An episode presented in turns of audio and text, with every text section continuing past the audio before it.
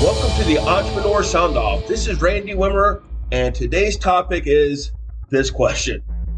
As a small business owner, would you do what nine out of 10 of the most successful companies were doing? I've been asked several times what overarching strategy I used to lead my companies to a successful exit. One thing that I did to help guide my companies to success was benchmark successful companies. I would try to figure out what they were doing to be so successful and try to emulate their success.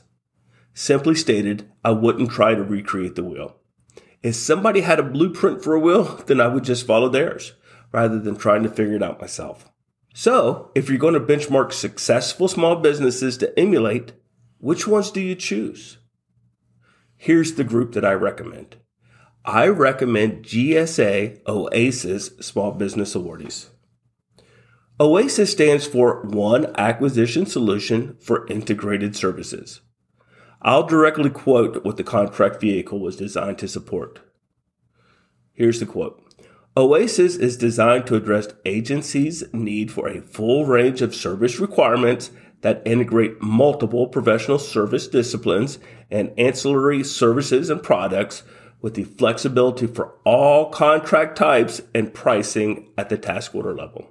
The core disciplines that OASIS addresses are program management, management consulting, scientific, engineering, logistics, and financial. At some point, they added research and development. The small businesses who bid on OASIS could only submit past performances for evaluation that were sufficiently complex to span at least three of the previously mentioned core disciplines under various contract types, such as time and material and cost plus fixed fee.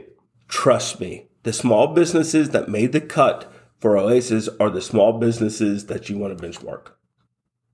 So let's take a look at them. In 2014, there were 108 small businesses selected to pool one. That's the pool where most of the quote unquote normal work came from.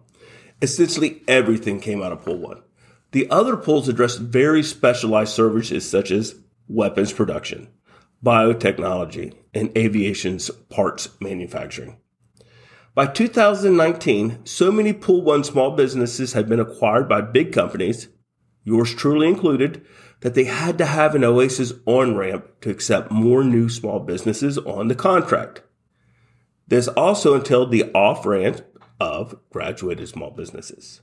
Of the 58 small businesses that were awarded an Oasis contract vehicle spot in 2019, 53% were ISO certified and 31% had CMMI level 3 appraisal, which is a comparable corporate credential to ISO. These numbers are way off though.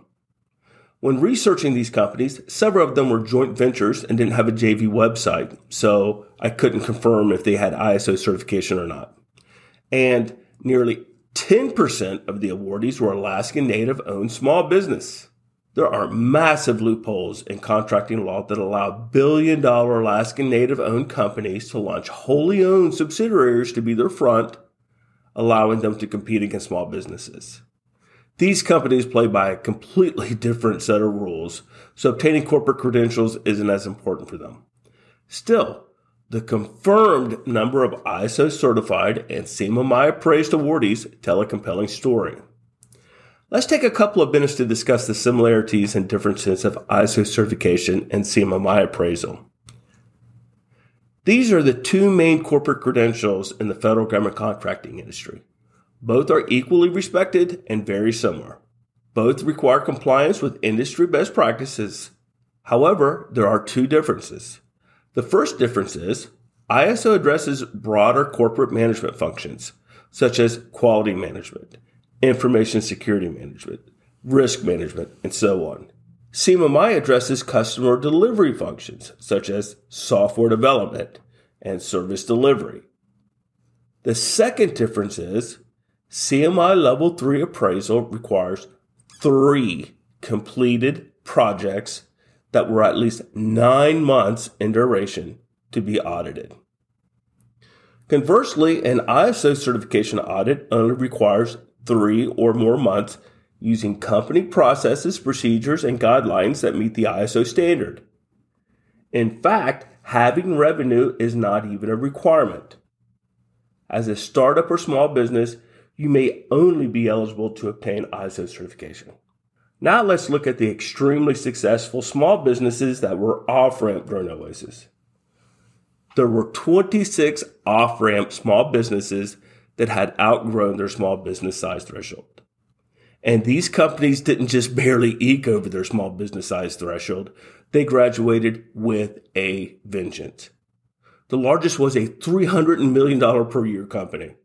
Think about this. Only five years earlier, when they were awarded their Oasis contract, they had a three year running average less than 16.5 million. All I can say is, wow. 23 out of these 26 rapidly growing small businesses were ISO certified. 23 out of 26. That's 88%. Those numbers are hard to argue with. Let's think about this. There's a common trait that nearly 9 out of 10 small, extremely successful businesses possess. I'm not a rocket scientist, but that is a trait that I would want my company to have. Again, you don't have to reinvent the wheel. Look at what things are contributing to the success of companies that are where you want to be in a few years and follow their lead. Our next topic is titled Our Program to Get Your Company ISO Certified. Again, it's easier than you think. See you there.